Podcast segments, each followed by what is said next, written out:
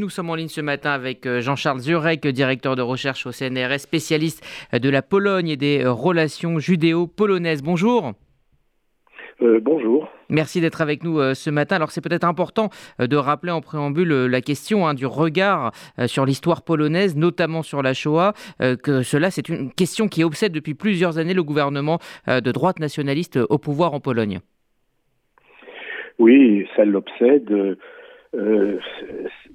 Vous savez, euh, cette obsession, on peut difficilement y répondre en, quelques minutes parce que elle, elle, a une longue histoire, cette obsession. Euh, pendant toute la période communiste et même après, la Pologne, la société polonaise, qui a été doublement occupée en 1939 par l'Allemagne nazie et l'Union soviétique, s'est vécue comme une victime innocente. C'est ce qu'a construit le récit national durant plusieurs dizaines d'années. Il y a eu 5-6 millions de victimes polonaises, dont 3 millions de juifs. Et dans ce récit national, les juifs ont été tués par les Allemands. C'est une, affaire qui se passe entre juifs et Allemands. Et depuis une vingtaine d'années est née une nouvelle école polonaise d'histoire de la Shoah qui a mis en cause l'innocence polonaise et montré que des franges de la population polonaise avaient participé à la Shoah et que plusieurs dizaines de, de victimes juives euh, ont été euh, euh, assassinés du fait, du fait de la participation polonaise.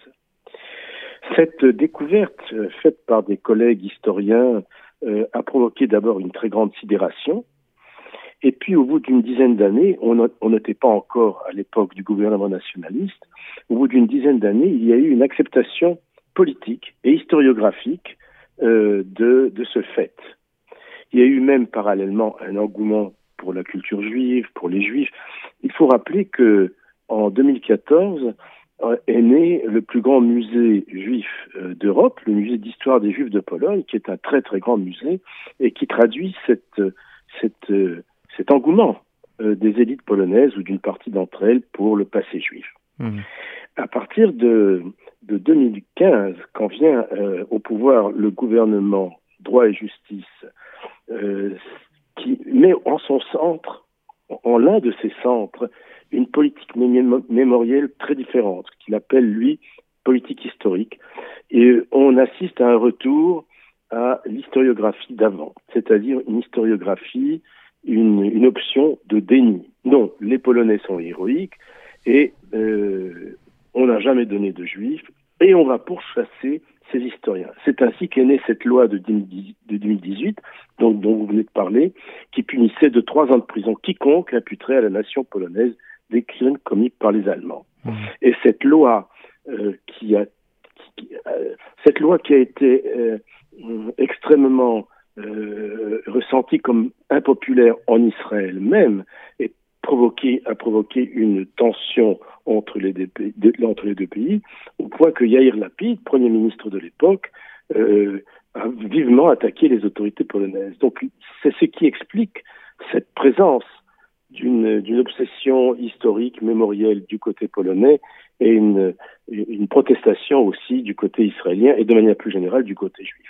Euh, est-ce que vous notez un regain d'antisémitisme en Pologne euh, ces dernières années? Oui, on peut le dire. Dans, toutes les études comparées, comparatives de, la montée de l'antisémitisme, de la présence de l'antisémitisme en, Europe, euh, ce que l'on peut constater, c'est que la Pologne et la Hongrie sont les pays qui, qui expriment les positions les plus antisémites. Euh, mais vous savez, la France n'est pas très loin non plus hein, dans tous ces classements. Mmh. Euh, merci euh, Jean-Charles Zurek. Une dernière euh, question sur le plan diplomatique. Hein, les relations entre Israël et la, Pologne sont quand même plutôt bonnes ces dernières années. Pourquoi cette question mémorielle est la source de tensions continues et ce, quel que soit le gouvernement en place? Les Polonais ne veulent pas être une nation d'assassins. C'est un peu comme les Turcs. Les Turcs ne veulent pas reconnaître le génocide des Arméniens parce que un acte, ce serait un acte fondateur de la démocratie turque.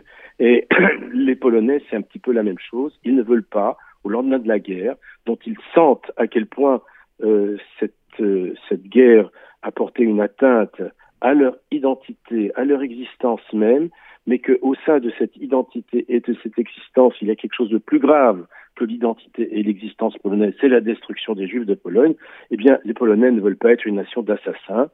Et euh, encore une fois, les Israéliens sont reconnaissants aux nouveaux historiens polonais euh, d'avoir conforté la mémoire juive par leur découverte, mmh. aux grandes dames des autorités polonaises.